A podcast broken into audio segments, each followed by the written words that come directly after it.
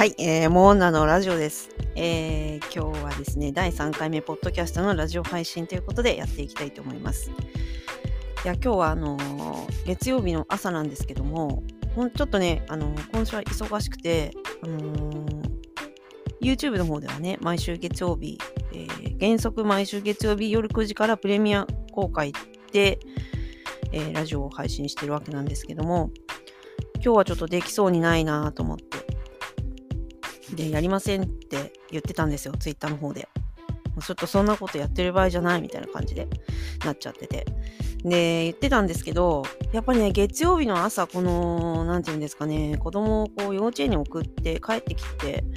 こう家にこうほっと一息ついてる。で今日はね、今、えー、朝の8時20分なんですけど、9時からね、仕事予定が入ってまして、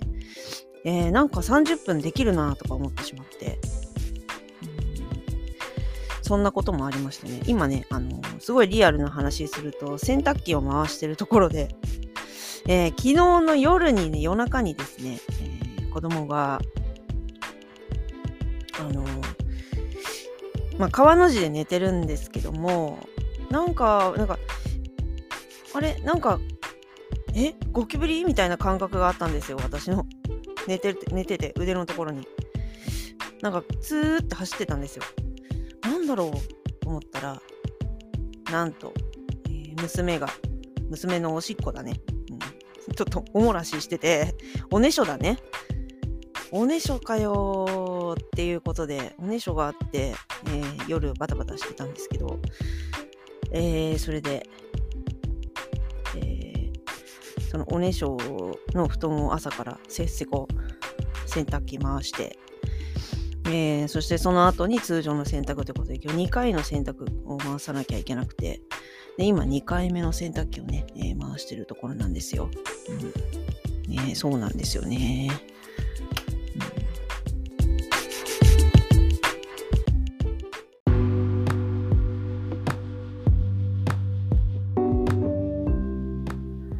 それで、えー、今日はですね、えー、もうこの放送はね、あの、ポッドキャストだけの限定配信ということにしていきたいと思います。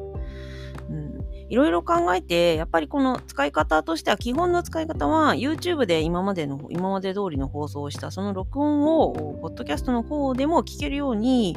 えー、アップしていくような感じで、えー、考えてます。やっぱ、ポッドキャストで聞いてる方が、なんか、えー、聞きやすい方もいらっしゃるようで、えそういうまあ利便性を高めるっていうのがまあ一番かなと思ってて、で、ポッドキャストもやって、YouTube もやってって結構なんか煩雑になっちゃうし、まあ視聴者さんの方も、リスナーさんも、なんていうのかな、こう、ど、どこでどういうふうに聞いたらいいんだ、みたいなのがね、えー、なってきちゃうとは思うんで、なんか、こう使い分けあんまりコロコロ変えない方がいいのかなと思ったりするんですけどまあとりあえず深く考えずにね、えー、ポッドキャストはポッドキャストで、えー、できるときはやろうかなと思って。で今日はあのもう YouTube でてか、ツイッターの方で昨日ね、今日は放送しませんとか言っといて放送してるんですけど、まあ、今日はミニ放送っていうことで、えー、30分間だけね、時間がありますんで、えー、今日はね、えーまあ、ミニ放送をね、えー、やっていきたいと思います。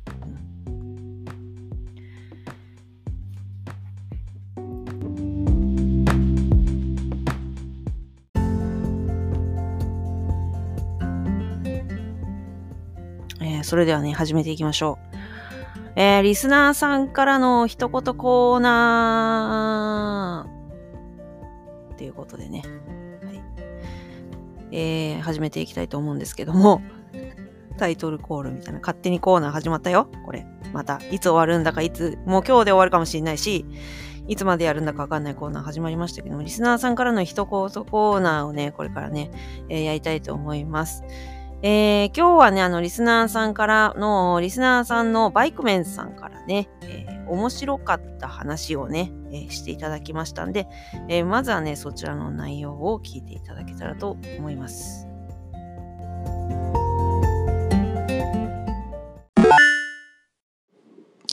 あ、ボスこんばんは、バイクメンです。えおもし面白い話ということで、ちょっとえー1分以内ということで、えー頑張って話します。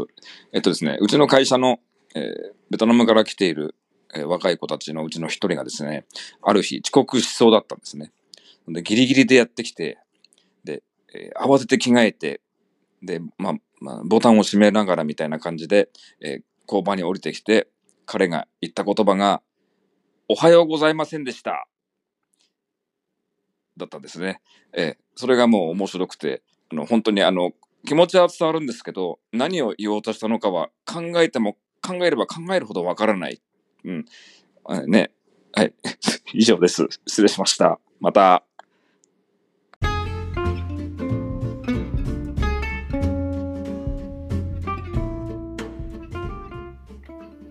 はい。っていうわけで、ありがとうございました。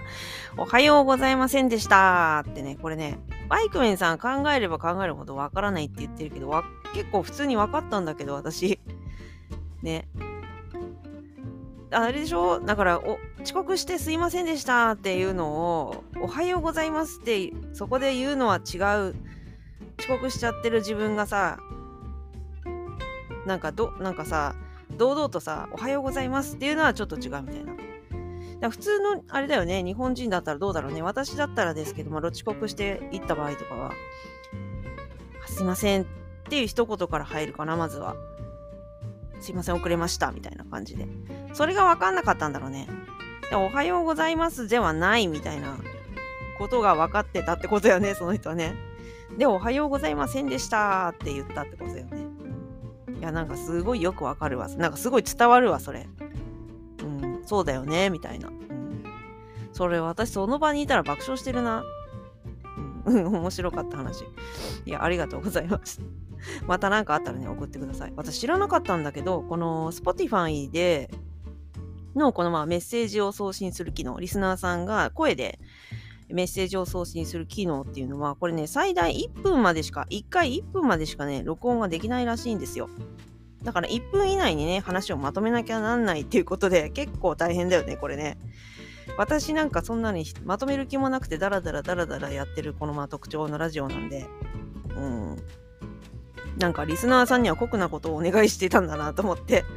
えー、思ってるわけなんですけども、まあ1分でね、1分トークみたいな、いいよね。なんか何かの訓練でもいいからさ、まあなんか練習がてらなんか送りたいなって人いたら送ってくださいよ。うん。なんかつぶやきでもいいしね。ちょっとあれだよね。なんかツイッターにさ、つぶやこうと思ったところを一個ちょっとやめて、それを、その内容をそのままもう女の子のラジオに投稿してみてくださいよ。そんなぐらいがいいかもしれないね。1分ってね。うん。いいかもしんない。私もだから、まあ誰かがね、リスナーさんの誰かが、ポッドキャストを始めたら、メッセージでそういうのを送ってみようかなと思いますよ。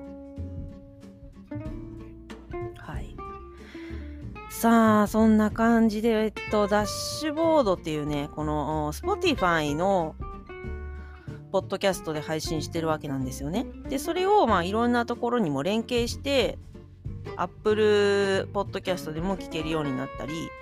で先日 Google のポッドキャストの方でも連携できまして、今そこの3箇所でできるようになってるんですけど、大元の今配信してるのは Spotify のそのポッドキャストの配信ツールを使って放送しているわけです。はい、で、それによると、なんかいろんなデータが取れるわけですね。YouTube もそうなんですけど、Spotify の方でもそういうデータが取れるようになってて、非常に興味深いなっていう思ってるわけなんですよ。うん、でそれをね、ちょっとデータをね、言っていきたいと思うんですけど、再生回数が、えー今ね、えーえーと、第2話までね、エピソード公開しているところなんですけども、45回。で、推定リスナーの規模、リスナーさんの規模は23人。えーユニークリスナー数22人ってことで、ちょっと23と22ってちょっとこの違いがよくわからないんですけども、まあ、大体20名ぐらいの方に聞いていただいてるのかなと思ってありがとうございます。そして、えー収益っていうね、コーナーがあるんですよ。で、収益と思って、え、Spotify で、ポッドキャストでえ、収益狙えんの？みたいな、収益化とかできちゃうの？とか思って、えー、見たんですけどね、なんか残念ながらこの日本では対応はしてないということで、えー、エラーが出て終わりみたいな、え、感じでした。もうなんか内容的にはなんか CM を自分でなんか作って、なんか、うん、よくわからないんだけど、なんかそういうテーマがあるんだろうね、CM の。例えばな、まあ、例えば商品 A みたいなものを売るみたいな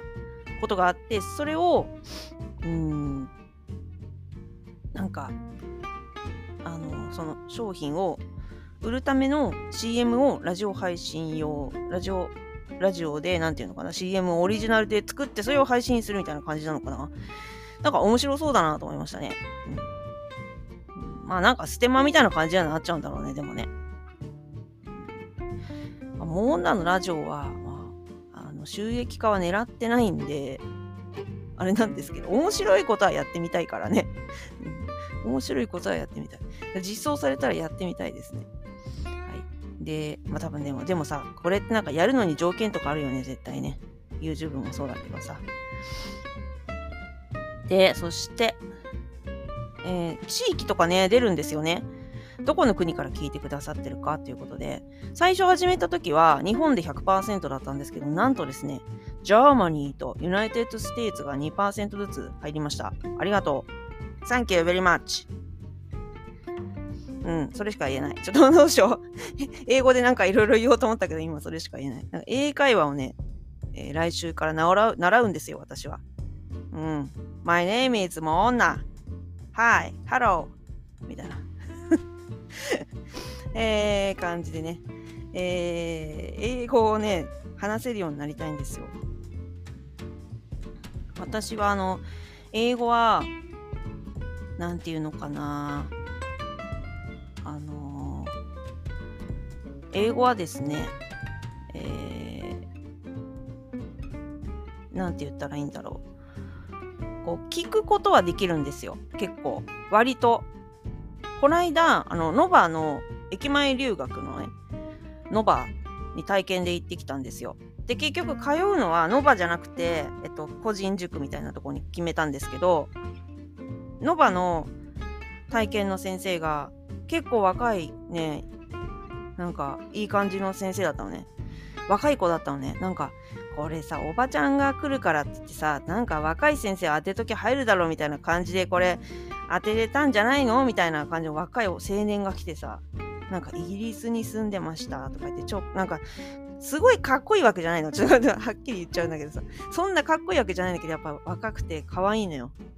で、なんかすごいくるくるパーマなの、天然パーマで、なんか、髪の毛の色も、なんか金髪に近い茶色っていうか、茶色の明るい茶色みたいな感じで。はーいとか言って。でさ、それがさ、またさ、まあ、まあ、モーナって名前でやってるわけじゃないけど、当然。まあ、モーナだとして、なんか、モーナ、グッジョブとか言ってくれるとさ、なんか嬉しいな、みたいな思っちゃうわけよ。やっぱおばちゃんだからさ、ちょっと若い子に。そんな、しかもさ、若い外国人の人と話す機会なんてまずないじゃないですか。でめちゃくちゃ楽しかったのね。楽しかったんだけど、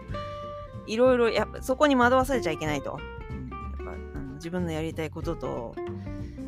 いろいろ、あの、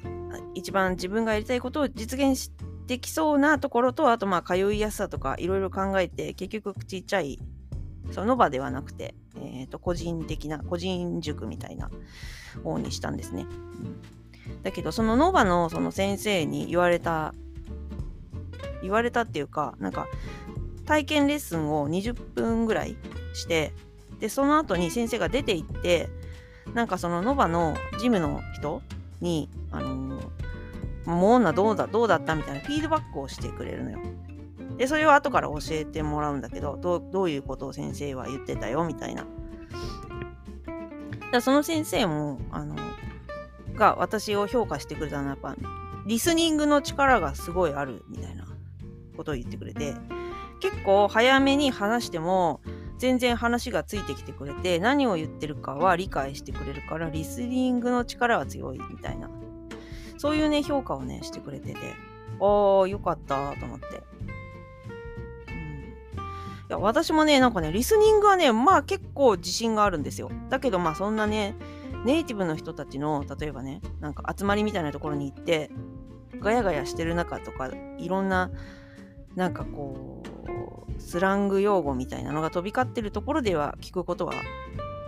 ほぼできないと思うんだけど、ニュアン、大体のニュアンスをつかむぐらいのことしかできないとは思うんですけども、あの、観光で海外に行った時に、えっ、ー、と、そういうね、現地の方との会話っていうのは割とスムーズにできて、あ、なんて言ってるかわかるんだ、みたいなのを同行している人に言われたりとかするんで、割とそこら辺はなんか自信を持ってていいのかななんて 思うんですけど、何ができないってね、話すことができないんだよね。で、何か言いたいんだけど、言いたいことが英語で出てこない、まず。なそういう my, my name is もう女みたいなことしか出てこない。I have a pen みたいな。パイナップルペンみたいな。アポーペン、パイナップルペン。うん。ペンパイナップル、アポーペンな。うん。なんか今そのペンから心ちょっと思いついちゃったんだけど なんかそんな感じのことしか言えないからさ。今ちょっと Germany と United States の4%の人を意識して PPAP 歌ってみたけど。まあ、外国の人には人気の歌らしいからね。まあ、そんな私もですね、来週から、えー、英会話教室に通うことが決定しました。いや、楽しみですね。で、そのノバと、その個人塾との比較、一応、あのー、リスナーさんの中でも、でもね、結構ね、私ね、これね、一つの隠れた趣味として英会話教室ね、全然いいなと思ったんで、面白いなと思った。えっと、英会話教室じゃなくてもいいけど、他の言語のでもいいけど、ノバなんかは結構いろんな言語が選べるみたいなんで、で、この間リスナーさんのバイクメンさんとかなんか中国語とか習ってみたいとか言ってましたけど、全然そういうコースもあるし、あのね、とても楽しいですね。っていうのも、なんかまあ今コロナ禍っていうのもあるのかもしれないんですけど、誰かと第三者と見知らぬ人と会ってなんか会話をするっていう機会って本当になくて、まあ普段でもコロナじゃなくてもそんなに私はないですけど、そんなに見知らぬ人といろいろ話すような機会っていうのは。でもそういう英会話教室に行くと、まあ、最近であった何か面白いことあったとかそういう日常的な会話こう何気ない会話みたいなやつをするんですよね。でそういう中からあこれを言う時はこういうふうに表現するんだよみたいな感じで学んでいったりもするからすごく楽しくってでその先生の話も聞けるしね。先生が日本でどう過ごしてるのかみたいな話とかね、えー、も面白いんで、えー、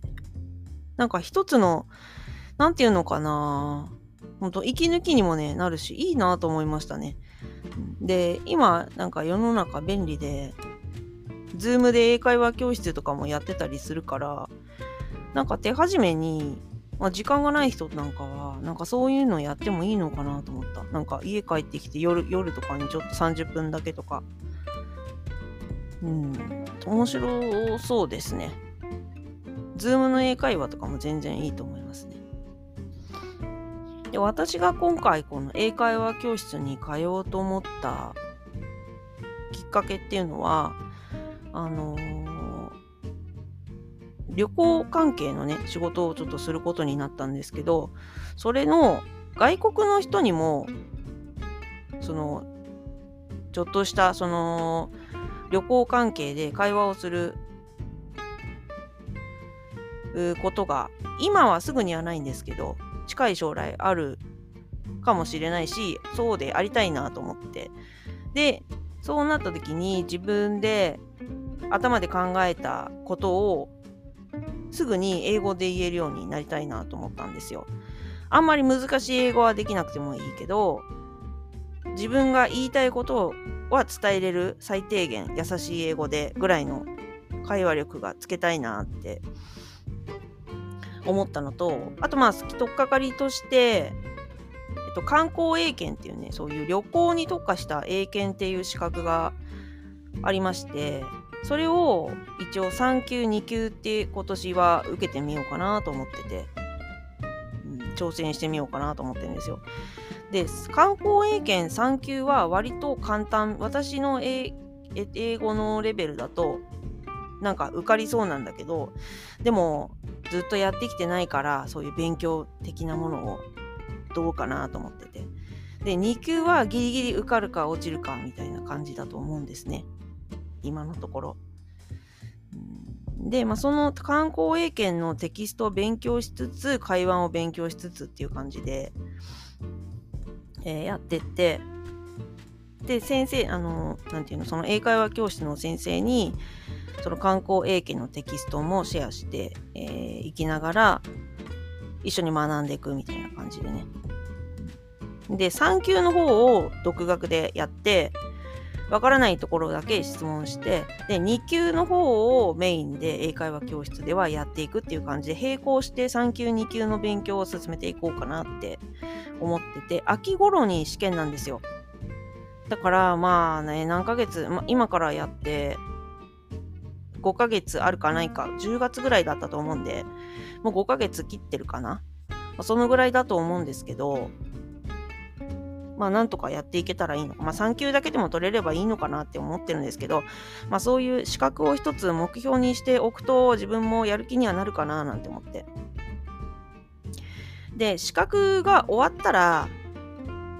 えっと、2級もし取れましたってなったら、えっと、まあそのまま1級を取る勉強してもいいんですけども、そこまで必要かっていうのはちょっと私の中には今のところ見出せてないんで、とりあえず2級まで取って、ある程度英語に慣れてきたら、グループの方に入ろうかなと思って。今は、その、英語の、なんていうのかな、その、専門的なことを教えてもらいたいんで、グループの英会話教室に入っても邪魔になっちゃうじゃないですか。ちょっと空気読めない質問ばっかりになっちゃうんで、あの個人でマンツーマンのレッスンにしたんですね。で、資格を取った後に、マンツーマンをやめてグループにしようかなと思ってて。で、そのグループにすると、3人4人とかのグループで、他にも生徒さんがいて、みんなで会話するみたいな感じになるんですけど、なんかグループにした方が会話は上達するとは言ってたんですよ、先生が。なんで、えっと、とりあえずその資格が取れるまでは個人でやって、で、合格したらグループでやるのがいいんじゃないかっていう風なね、えー、先生もそういう風に言ってて、私もそう思ったんで、じゃあそうしようと思って、うん、ますね。うん、まあ、そんな感じなんですよ。で、今のところ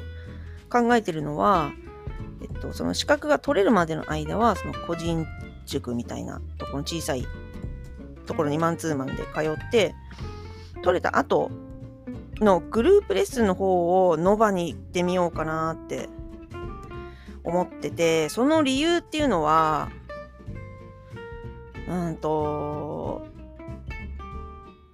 まずそのマンツーマンを小さいところで、その小さい英語、英会話教室にしようと思った理由っていうのは、もう圧倒的にコスパで、ノバの方が全然高かったんですよ。お値段的には倍ぐらいしたんで、ちょっとあの、会費のところで、まず、ちょっときついな。ノーバーはやっぱマンツーマン結構きついんですよ。きつきつかったんですね。私の予算、お財布予算的に。で、あのー、正直ね、なんか、ほんと正直ベースの話すると、いろいろ見学してさ、なんかいろんなおまけとかくれるの。ノバウサギってピンクのウサギあるじゃないですか。ああいうのが印刷されてる、なんか袋のラーメンとか、あとなんか、ペットボトルの水もそうだし、なんかいろいろくれるんですよ。で、あと、パンフレットとかもすごいしっかりしてて、なんか正直、そういうところをやらないで安くしてくれたらいいのになって思っちゃったんだけど。そういうふうに考えちゃうからね、こういうとこにお金使ってるから会費高いんじゃないのみたいなね、えー、感じてしまってうぐらい結構そういったなんかオリジナルグッズみたいなもノベルティみたいなものがとても充実していたっていう印象があって。でただいいところはやっぱりなんていうのそのノバ独自のなんていうのかなステップアップみたいなのがちゃんとあるんですよね。ノバスコアとかいうのがあって。まあ、英検みたいな感じのノバ独自のそういう評価評価するなんか基準みたいなのがあってそれに合わせてテキストがあってみたいな。結構なんかその辺がなんかしっかりカリキュラム化当然規模も大きいからされててそれがいいなって思ったのがまず一つとあとはやっぱり通ってる人が多いんでその分やっぱりグループも活性化するよねその分ね。でなんか通い方が何パターンかあるんですけどもう完全に曜日と時間を固定で通うパターンとなんか流動的にこの日は何曜日の何時からとか言って選んでなんか予約していくみたいな。でそのレッスンチケットみたいな感じですよね。チケットを購入して何回分とか。でそれを、あのー、使いながらいつどこで誰先生でグループ組むみたいな。なんか話を聞いている感じだとそっちの方がノバ利用されてる方は主流のような感じであんまりこう曜日時間で固定してる人は少ないのかなっていう感じでしたね。結構流動的にあの自分のスケジュールに合わせて行きたい日に授業をなんか設定してるみたいな感じであのノバの方がなんかグループレッスンするにはいいかなって私は感じたんですよね。とても。まあ、あの、通ってる人が多い、多いから。で、個人のその小さな英会話教室のところは、いいところはやっぱり会費が安かったっていうのところと、あとは、あのー、もうなんかそういういい意味でも悪い意味でも、そのノバとは違って、そういったスコアみたいな、ノバスコアみたいなものが全くないし、あとカリキュラムみたいなものもないんですよ。そんなに。なんかそのしっかりしたものが、独自のなんとかみたいなこう評価するものがないんで、まあ、いい意味でも悪い意味でもなんか自由なんですよ。で、私がそっちを選んだ理由っていうのはその観光英語をえ観光英検を学びたいから結構それって専門的じゃないですか。その普通の英検とは違ってちょっと旅行のなんか知識とかも入ってくるんですよ。だからうーんこう何て言うのかなノバはどっちかっていうとその用意されたテキストをベースに進めていく感じになってるんでどうしても。オリジナルでもやってくれるとは言ってたんですけど、先生が変わったりとかもするし、ちょっとなかなか難しいなと思って。で、その小さいところだったら、まあ、先生も人数が少なくて、あのー、オリジナルで、こう結構臨機応変に内容をやってくれるっていうか、もう、もう時間を決まった時間の中で聞きたいことを全部質問して、こう自分でこうやりたいことを言ってもうそれに対してもとことんやっていくみたいな感じで自由な感じがしたんで。とりあえずそっちの方で、まあ、値段的なところも大きかったんですけどとりあえずそっちの方で始めてみて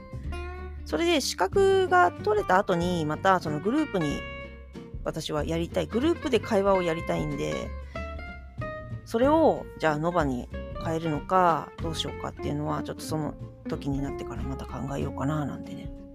思ってるわけなんですよ。うん、そんな感じでちょっとまあ英会話のね、えー、話をしてみました。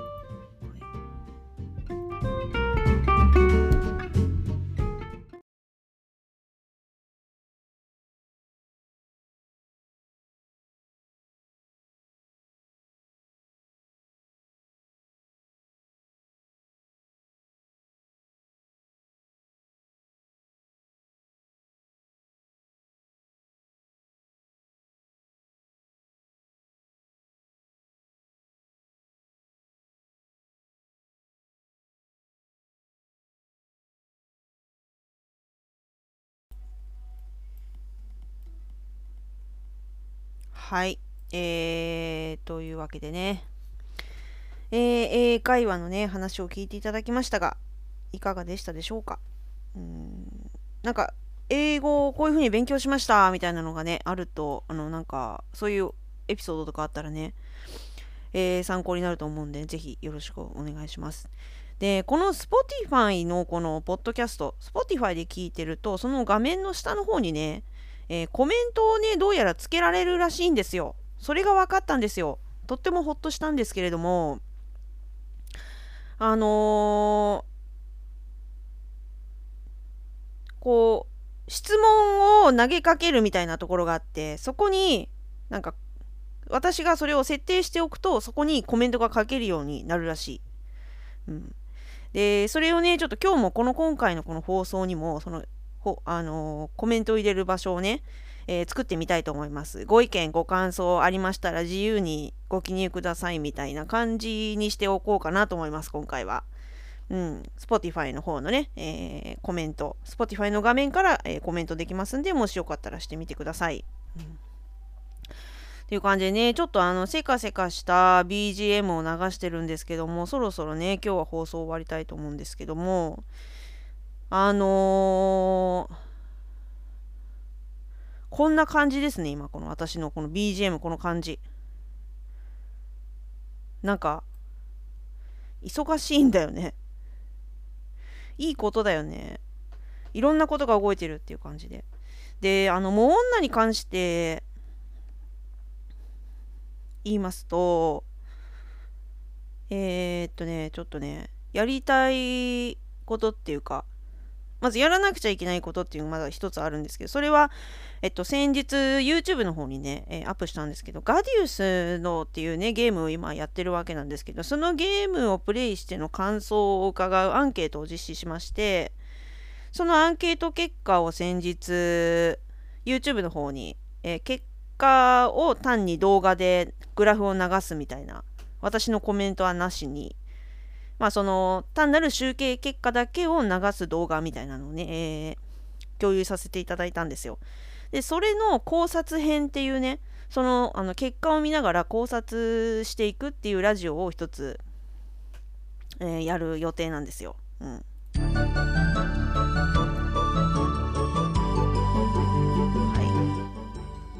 すいません。BGM 変えました。はい。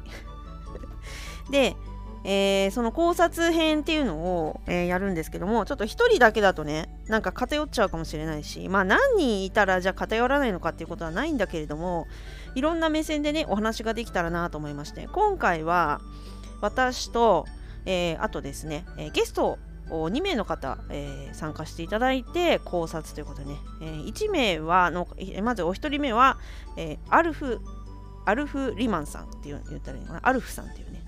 え、方でガディウスをかなり長い期間プレイされている方で、えー、その方のいろいろなお話、まあ、実はあのリアルの方ではちょっと有名な人みたいですね。芸能人っていうか。えー、そんな感じみたいなんですけど、私のツイッターのね、フォロワーさんとも私もフォローさせていただいてるんですけど、そちらから見ていただけるね、R フリーマンっていうね、えー、ありますんでね、そこから覗いてみていただけたらと思うんですけどね。あそれか、えー、ガディウスの中で言ったら、カリーの洞窟6階に行けばいますね。はい、彼は。はい。彼はとか言って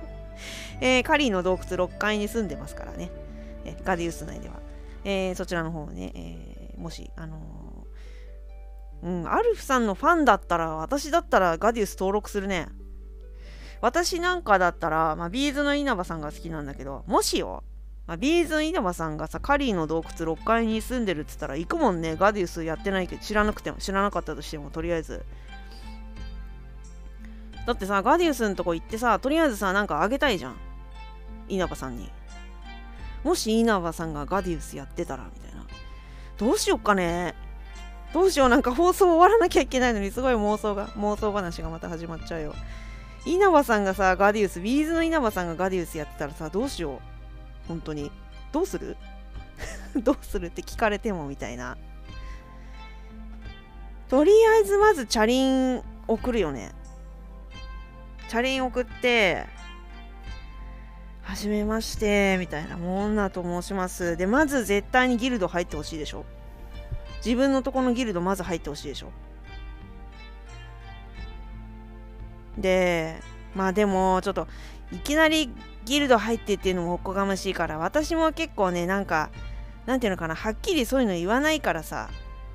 とりあえず挨拶だけして、で、お近づきの印に、なんて言ってね、なんか、アイテムをあげたい。そしてなんかアイテムをもらいたい。で、なんかあの、稲葉さんの使用済みの、稲葉さん使用済みのヒップホップとかレオタードとか欲しい。やばい、レオタード欲しい。やばい、レオタードだ。ヒップホップじゃねえや。ヒップホップじゃねえやとか言って、すごい言葉遣い悪いの出ちゃったけど。うん。レオタードだね。レオタードっていう服があるんですよ、ガディウスにはね。セクシーな。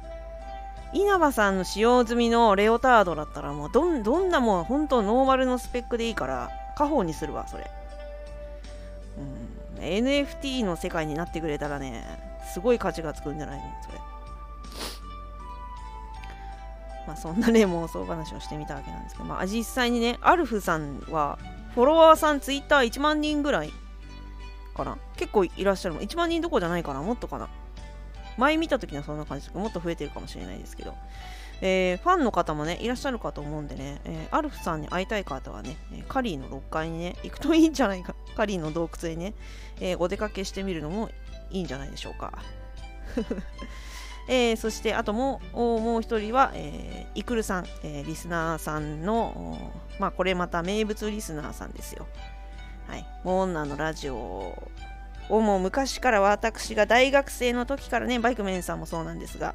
えー、モーナのラジオにはですね、まあ、私があの、まあ、大学生の時から始,、ま、始めていたんですがその頃からね聞いてくださっているコアな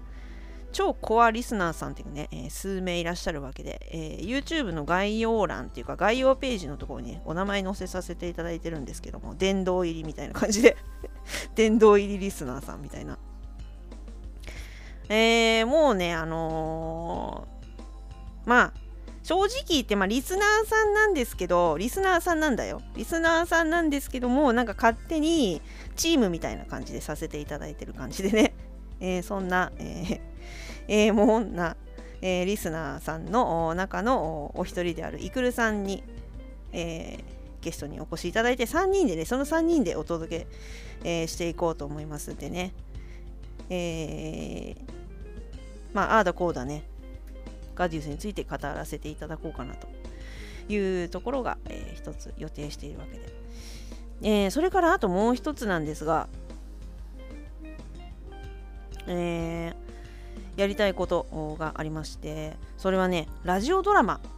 ですね。ラジオドラマ、YouTube の動画で、えーまだ1個しか上げてないんですけど、バイクメンさんのえーバイクメンの日常とか言ってね、リスナーさんのバイクメンさんがツイッターで日常をぼやいていたところをそのまま読,、ま、読み上げて映像をつけてラジオドラマにしたっていう回が一回あったわけなんですけども、えーそれをね、ちょっとラジオドラマをね、あのやりたいなと思って。っていうのも、まあ、これまたゲームの話になってしまうんですけども、ガディウスのラジオドラマですね。うん。あのーこれはね、多分ガディウスやってない人でも楽しんでいただけるんじゃないかな。ガディウスやってる人だともっと知ってる言葉も出てくるし、えー面白いかと思うんですけども、えーこれね、えーガディウスのラジオドラマね、え始まります。はい、始めます。うん、これやんなきゃいけない。うんやりたいんでね、えー始めていくんですけれども、もうね、えー今ね、第1章がもう作り作り終わって、あと私が映像と、えー読み上げを当て込んで動画化するだけっていう状態なんですけど、えーこれもね、えーぜひ楽しんでいただけたらなと、え私の方でも私の完全趣味みたいな感じでやらせていただくんですけども、えーラジオドラマをね、えーやっていきたいと思ってます。時間がある時にね。ちょっと今ね、ほんとリアルがバタバタしすぎなんですよね。ちょっと私らしくないんだよね、これが。うん。まあでもこんな時もあるでしょうっていう感じで。うん。私のね、仕事の仕方ってなんか、仕事の仕方っていうのを会社員だった時のまあ、最後の方のね企画業企画をしてたんですけどその時の仕事もねやっぱねフリーな時間ってすごい大事でなんか仕事をするのに。全部が全部なんか詰め込んじゃうとなんかうまく回んなくて私の中では。で企画になる前からもそうだったんだけどそうですね入社して5年ぐらい経ったぐらいの時からですかね。ある時にこうまあこんなことね会社の人に聞かれたら怒られちゃうのか分かんないけどある時にね一日どっか何もしない日を作ろうって決めたんですよ。でそれが私にとっては水曜日だったんだけど、まあ、月曜日から金曜日まである中で月曜日はまあまあ忙しくて金曜日も忙しくてってあってで火曜日もあそこそこ忙しい。でまあ木曜日は微妙だなみたいな。で水曜日はね結構特にやることがなかったんですよ。やることがなかったっていうか軽作業みたいな感じでフリーに割と動けたんで水曜日はもうなんか何も予定を入れない日多分いろんななんか打ち合わせとかいろんな予定調整していくじゃないですか。で水曜日は空いてたとしてもあえて入れないみたいな感じでやっててでその水曜日何してたのかって言ったらもうなんかまあ本当自由なことをやってましたね。遊んでたわけじゃないんですけどその仕事に必要なことをなんか仕事のことをただ単になんか考えるだけみたいな考えてるみたいな一日。あとはいろいろうろうろしてましたね社内を。そのその水曜日はね、うん、なんか水曜日になるとお前現れるなみたいな感じで。まあいろんな人の何て言うの？自分の机にだけにいないでいろんな部署のとこに油売りに行ってであの話を聞いてみたいなそういう日にしたりしてたんですけどその癖がね全然抜けないっていうか好きなんだよねそういうのが。だから今もそうなんですけどあんまりなんかやること詰めすぎるとなんかダメだなって思っちゃって。なんかやりたいことをやっぱフリーの時間がすごい大事にしてるんですよね。でこのところはやっぱまあ自分でスモールビジネスやってなんか本当時間をそんなに使わないでやってきてるっていうのもあってフリーの時間が多かったから。まあいろんなことをねやってたんですけど最近なんかまた詰め込まれてっていうか自分自身でも詰め込んちょっと限界やってみようかなってまた思っててなんかどこまでできるんだろうっていうのをちょっと見てみ自分の今の現状子育てしながらどのぐらいの仕事量いけるんだろうっていうのを今すごい試してるところで今週来週2週間ぐらいは結構バタバタ忙しくしているのではないかなと思いますね。でゴールデンウィーク入るとさらに忙しくなるのが子供が休みになるんで余計忙しくなりますね。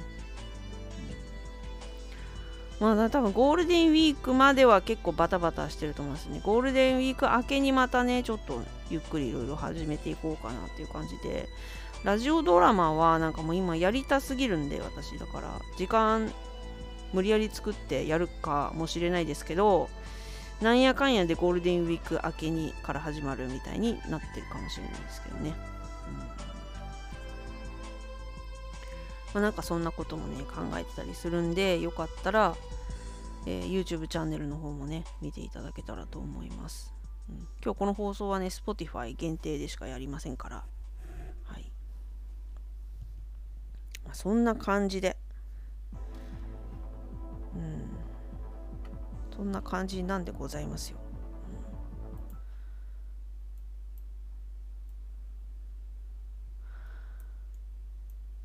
はい。まあ、そんな感じでね。今日はこの音楽を流しながら終わりたいと思います。この音楽ね、ちょっと気に入ってて、うん、なんとなく。